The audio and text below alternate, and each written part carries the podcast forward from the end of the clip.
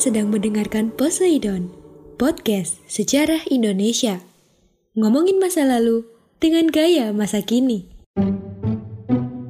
Assalamualaikum warahmatullahi wabarakatuh Salam jumpa kembali lagi bersama saya Taufik Harpan Aldila Di Podcast Sejarah Indonesia. Podcast yang bikin kalian gagal move on masih ya teman-teman. Apa kabar kalian? Ya ampun Podcast Sejarah Indonesia udah masuk season 2 nih. Dan saya ucapkan terima kasih kepada teman-teman Yang udah setia banget dengerin Podcast Sejarah Indonesia. Dan sekali lagi kami gak akan seperti ini Kalau misalkan gak ada kalian gitu ya. Jadi uh, sekali lagi thank you banget Udah benar-benar setia menjadi pendengar Podcast Sejarah Indonesia. Dan pada kesempatan kali ini seperti biasa akan selalu ngebahas tentang ya masa lalu, masa lalu dan masa lalu gitu ya. Gak akan ngebiarin kalian itu move on gitu. Jadi ngomongin tentang masa lalu dan pada kesempatan kali ini kita akan ngomongin tentang kemaritiman kerajaan. Nah, kerajaan apa? Kerajaan Hindu Buddha. Ini akan sangat dekat sekali bahasan mengenai kemaritiman kerajaan Hindu Buddha di Nusantara. Yang mana nanti kita akan ngebahas tentang kerajaan Sriwijaya dan juga kerajaan Majapahit, teman-teman. Oke, materinya adalah ini. Tapi sebelumnya kita nyanyi dulu ya. Nenek moyangku seorang pelaut gemar mengarung luas samudra. Pernah inget lagu itu nggak sih? Jadi ini adalah lagu yang sangat familiar banget. Jadi kalau misalkan tadi aku habis nyanyi, terus kemudian kalian melanjutkan, berarti kalian ya seumuran saya kali. Enggak sih. Nah, lagu ini tuh sebenarnya lagu ciptaannya Busut gitu ya, diciptakan di tahun 1940. Lagu ini diciptakan sebagai gambaran tentang tangguhnya nenek moyang Indonesia ketika itu di dalam dunia kemaritiman gitu. Ngomong-ngomong tentang kemaritiman, ada yang masih belum ngeh nih apa sih kemaritiman gitu ya, maritim, maritim itu apa gitu. Jadi kemaritiman ini menurut KBBI atau Kamus Besar Bahasa Indonesia diartikan sebagai hal yang berkenaan dengan laut atau berhubungan dengan pelayaran dan perdagangan di laut. Jadi semua aktivitas tentang kelautan, kebaharian itu adalah kemaritiman. Istilah maritim ini sering digunakan untuk terminologi semuanya tentang laut, laut, dan laut gitu ya. Ada syaratnya teman-teman. Jadi syaratnya adalah bila mana uh, negara tersebut dikatakan sebagai negara maritim. Negara tersebut dikatakan sebagai negara maritim adalah uh, yang jelas daerah teritorial lautnya lebih luas dibandingkan dengan daratannya. Uh, dapat diartikan juga bahwa negara maritim ini memiliki banyak pulau. Selain itu juga negara maritim memiliki wilayah kekuasaan laut yang luas dan tersimpan sebagai kekayaan sumber daya alam. Oke, yuk kita lihat Indonesia itu seperti apa dari pengertian yang tadi sudah saya sampaikan itu adalah kita bisa melihat uh, bahwa Indonesia ini juga termasuk maritim gitu ya. Hari ini berdasarkan dari data Direktorat Jenderal Pemerintahan Umum yang menyebutkan bahwa Indonesia tercatat memiliki 17.504 pulau. Luar biasa. Selain itu, 2 per 3 wilayahnya merupakan lautan sehingga memungkinkan Indonesia untuk memiliki angkatan lautnya sendiri. Dengan luas wilayah tersebut juga tentunya menyimpan banyak banget potensi sumber daya alam ya. So buat kita semua nggak hanya fokus ke agraris ataupun kemudian di daratan aja gitu. Ternyata laut kita itu menyimpan banyak banget sumber daya yang harus benar-benar kita jaga ya teman-teman.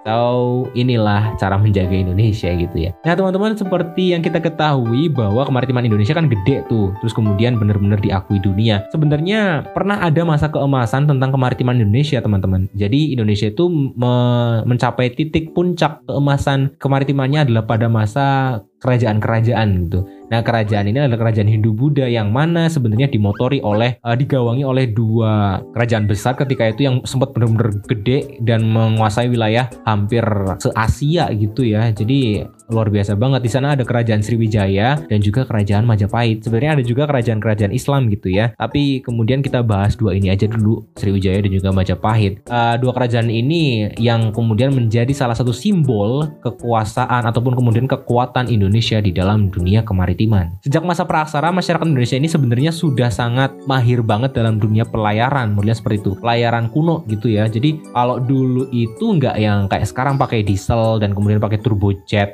mesin turbojet apa segala macam belum. Masih pakainya layar masih pakai cadik kayak gitu. Jadi mereka memang benar-benar mengandalkan teknologi-teknologi yang yang zaman dahulu bisa dipakai modelnya seperti itu. Kalau misalkan teman-teman mau melihat bukti nyatanya bagaimana kemudian di masa-masa sebelumnya jauh di masa nenek moyang kita itu sudah memakai perahu coba aja main ke Borobudur teman-teman. Nah di Borobudur itu ada relief Karmawi Bangga teman-teman coba lihat di sana itu ada gambar perahu bercadik di situ kalau misalkan kalian mau memahami bahwa itu adalah gambaran yang yang bisa mengartikan Indonesia ini juga dalam bidang maritimannya sudah canggih pada masanya gitu ya. Jadi inilah suatu hal yang bisa dikatakan membanggakan. Gitu. Oke, kita masuk ke pembahasan tentang kerajaannya, teman-teman. Yang pertama adalah Kerajaan Sriwijaya. Kerajaan Sriwijaya ini berdiri pada abad ke-6 Masehi, merupakan kerajaan bercorak Buddha dan wilayah kekuasaannya terbentang di berbagai negara yang masuk dalam ASEAN sekarang gitu. Jadi kalau misalkan teman-teman mau membayangkan nih wilayah Sriwijaya gitu ya, ataupun nanti lihat di peta juga nggak masalah, tapi dibayangkan aja wilayahnya adalah ASEAN sekarang gitu. Jadi di Asia Tenggara itu adalah uh, cakupan wilayahnya dari Kerajaan Sriwijaya luar biasa banget ya. Kalau misalkan di Indonesia sendiri ini meliputi Sumatera, ada pesisir barat Kalimantan hingga Jawa di bagian barat gitu kan. Nah, pusat kerajaan Sriwijaya ini menurut prasasti dan juga beberapa sumber mengatakan terletak di antara Bukit Siguntang, Soba Kingking atau di Palembang ya. Jadi kalau yang ingat pempek Palembang ya wilayah situlah di Sumatera Selatan. Sama dengan letak kerajaan uh, Sriwijaya, Indonesia juga terletak pada posisi yang strategis gitu ya. Sekarang kalian buka peta kalian sembari kalian mendengarkan gitu kan, dilihat wilayah Sriwijaya itu adalah wilayah di sekitar Selat Malaka di sana. Nah, teman-teman sekedar fun fact aja bukan fun fact sih tapi ini adalah beberapa fakta yang sangat mencengangkan dan sangat membanggakan bahwa Selat Malaka ini adalah sebenarnya dulu adalah terminal gitu. Kalau misalkan itu jalan tol Selat Malaka ini adalah sebuah rest area. Rest area untuk apa? Untuk singgah. Jadi Selat Malaka ini dulu adalah penghubung antara India dan juga Cina. Orang-orang yang ingin berdagang itu selalu melewati Selat Malaka teman-teman. Jadi uh, Selat Malaka ini kayak tadi saya sebutkan adalah tempat untuk istirahat. Dan kalau istirahat di sana nggak cuma sehari sehari dua hari. Kadang kan uh, berbulan-bulan gitu kan. Bahkan ada yang sampai bertahun-tahun. Kenapa? Gini logikanya teman-teman. Ketika orang berlayar zaman dulu nih ya bukan sekarang. Kalau sekarang cepet banget gitu kan. Kalau zaman dulu itu kan mereka nunggu angin dulu nih karena teknologinya masih menggunakan layar. Nah sambil mereka menunggu anginnya datang mereka istirahat dulu. Nah wilayah yang paling cocok ketika itu menjadi sebuah rest area adalah di wilayah Selat Malaka. Jadi uh, orang-orang dari India mau ke Cina dari Cina yang sebaliknya dari Arab mau ke mana gitu kan mampir dulu tuh lewat situ tuh. Jadi kemudian mereka istirahat. Nah, sambil mereka beristirahat, mereka ketemu sama orang Nusantara, kenalan lah. Nah, setelah kenalan, terus akhirnya apa? Mereka berinteraksi. Ada yang kemudian menetap di situ, ada yang kemudian menikah di situ. Akhirnya budaya juga ikut tercampur di sana. Itulah yang kemudian bagaimana penggambaran Sriwijaya ketika itu masyarakatnya majemuk banget. Ada orang Chinese, ada ada Arab dan juga ada orang lainnya sendiri di situ gitu. Jadi sungguh sangat luar biasa sekali karena wilayah bisnis pesisir tersebut. Selain itu, selain di bidang sosial juga yang tadi saya sebutkan adalah bagaimana kemudian di wilayah Sriwijaya itu nantinya pemasukannya justru lebih banyak dari pajak-pajak yang ditarik modelnya seperti itu. Coba bayangin aja kalau misalkan jalan tol sekarang gitu kan. Kalau jalan tol itu kan kalau nggak salah T-nya itu tax gitu ya, kayak pajak gitu. Nah, sama di Sriwijaya itu di Selat Malaka ketika itu karena uh, memiliki armada laut yang kuat ketika itu, jadi siapa pun yang lewat situ harus bayar pajak. Orang-orang Sriwijaya ketika itu uh, sudah sangat kaya raya akibat dari pajaknya aja. Jadi cuma dari pajaknya aja mereka udah sangat tajir melintir gitu ya. Jadi itulah yang sungguh sangat luar biasa banget gitu kan. Nah, ada juga beberapa raja-raja yang memerintah ketika itu ada Dapun Tahyang, ada uh, Raja Wisnu, ada Balaputra Dewa dan Sri Sanggaram gitu kan. Dari beberapa kebijakan-kebijakannya ada pula kebijakan-kebijakan yang bersifat kemaritiman teman-teman. Nah ini salah satunya adalah membawa bala tentara untuk melaksanakan sebuah ekspansi wilayah gitu kan. Nah membangun Taman Sri Kestra diperuntukkan bagi kemakmuran masyarakat umum pada masa Dapun Tahyang. Nah pada masa Wisnu ini di tahun 773 eh, Masehi mendirikan kota Ligor untuk menguasai jalur pelayaran dan juga perdagangan di Selat Malaka. Bukti ini tertulis pada Prasasti Ligor tentunya ya. Jadi kalau misalkan teman-teman nanti ngebaca lagi di Prasasti Ligor itu ada pembuatan kota. Ada sebuah kota di sana gitu kan kayak bandar-bandar gitulah. Kemudian untuk apa?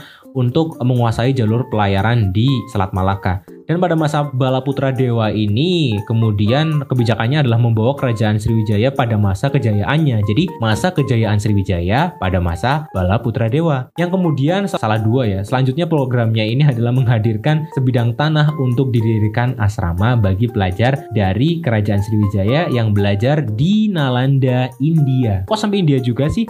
Kok Nalanda. Kenapa? Nah, nanti ada ceritanya kenapa kok kemudian Indonesia hubungannya dengan India sangat erat banget. Nah, pada masa Sri Sanggaram ada juga program yang dilaksanakan yaitu dalam kitab Arjuna uh, Wiwaha karangan Empu Kanwa uh, menerangkan kerajaan Sriwijaya ini diserang oleh kerajaan Chola atau Chola Mandala dan Ratu Sri Sanggaram ini di Sandra. Nah, atas bantuan dari Erlangga, Raja Erlangga ya, yang kerajaan Sriwijaya berhasil dibebaskan dan juga Erlangga dinikahkan dengan Ratu Sanggaram Mawarjaya. Jadi, ya dulu masih kayak gitu gitu. Jadi, pernikahan terus kemudian apa ekspansi wilayah masih menjadi sesuatu hal yang yang bisa dilakukan, melihat seperti itu. Nah, kerajaan Sriwijaya ini berkembang dinamis di bawah pemerintahan raja-raja tersebut. Perkembangan kerajaan Sriwijaya di beberapa aspek seperti politik, sosial, ekonomi, dan juga budaya turut serta mewarnai kehidupan berbangsa dan juga bernegara kita hingga sekarang. Jadi, adalah masih beberapa yang ditinggalkan oleh kerajaan-kerajaan Sriwijaya, termasuk kayak program-programnya dan juga sistemnya yang kemudian masih bisa kita adopsi di kehidupan sekarang. Kita ngebahas tentang aspek politiknya di kerajaan Sriwijaya nih teman-teman. Nah, kerajaan Sriwijaya itu di aspek politiknya kita bisa melihat kebijakan-kebijakannya dari beberapa prasasti-prasasti yang muncul. Ada prasasti Kedukan Bukit nih. Nah, prasasti Kedukan Bukit ini ditemukan di daerah Kedukan Bukit. Jadi biasanya kalau prasasti itu namanya diambil dari nama wilayah ditemukannya prasasti tersebut. Di sepanjang Sungai Talang dekat Palembang. Nah, isinya apa sih? Isi prasasti ini menjelaskan tentang Raja Dapuntahyang dari Kerajaan Sriwijaya yang membawa 20 bala tentara tadi dan berhasil menaklukkan Minangatamuan. Yang diperkirakan ini adalah di wilayah Jambi. Yang kedua adalah Prasasti Kota Kapur. Prasasti Kota Kapur ini uh, berangkat tahun 686 Masehi ditemukan di Pulau Bangka. Prasasti ini menyebutkan bahwa kerajaan Sriwijaya berusaha menaklukkan bumi Jawa yang tidak setia kepada Sriwijaya. Adapun yang dimaksud bumi Jawa itu adalah ketika itu kerajaan Tarumanegara dan uh, sekarang terletak di yang yang dulu itu kalau misalkan dipetakan itu ya di wilayah Bogor, Jawa Barat gitu kan. Jadi wilayah Kerajaan Sriwijaya itu juga mengekspansi wilayah Jawa gitu kan, tapi uh, gagal beberapa kali gagal karena tangguhnya juga wilayah uh, wilayah Jawa bagian barat itu karena sudah ada kerajaan juga ketika itu yang yang menyaingi Kerajaan Sriwijaya gitu kan. Yang selanjutnya ada prasasti Kera, uh, Karang Karang Berahi ya. Prasasti Karang Berahi ini berangkat tahun 686 juga. Prasasti ini ditemukan di daerah pedalaman Jambi yang menunjukkan penguasaan daerah tersebut oleh Sriwijaya biasanya kayak gitu. Jadi kayak patok-patok wilayah dan prasasti. Jadi di sini tertulis siapa-siapa kalau prasasti kayak gitu gitu ya.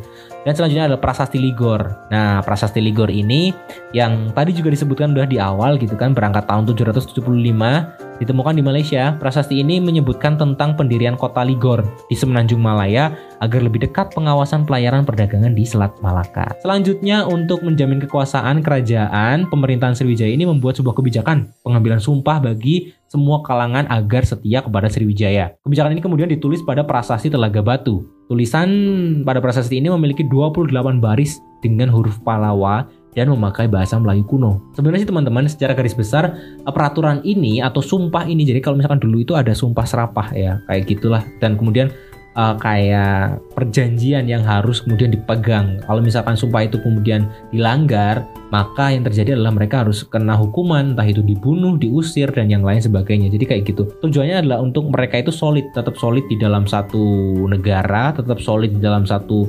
organisasi mereka untuk tidak melenceng, seperti itulah. Jadi inilah yang kemudian membuat Sriwijaya ketika itu kuat gitu ya.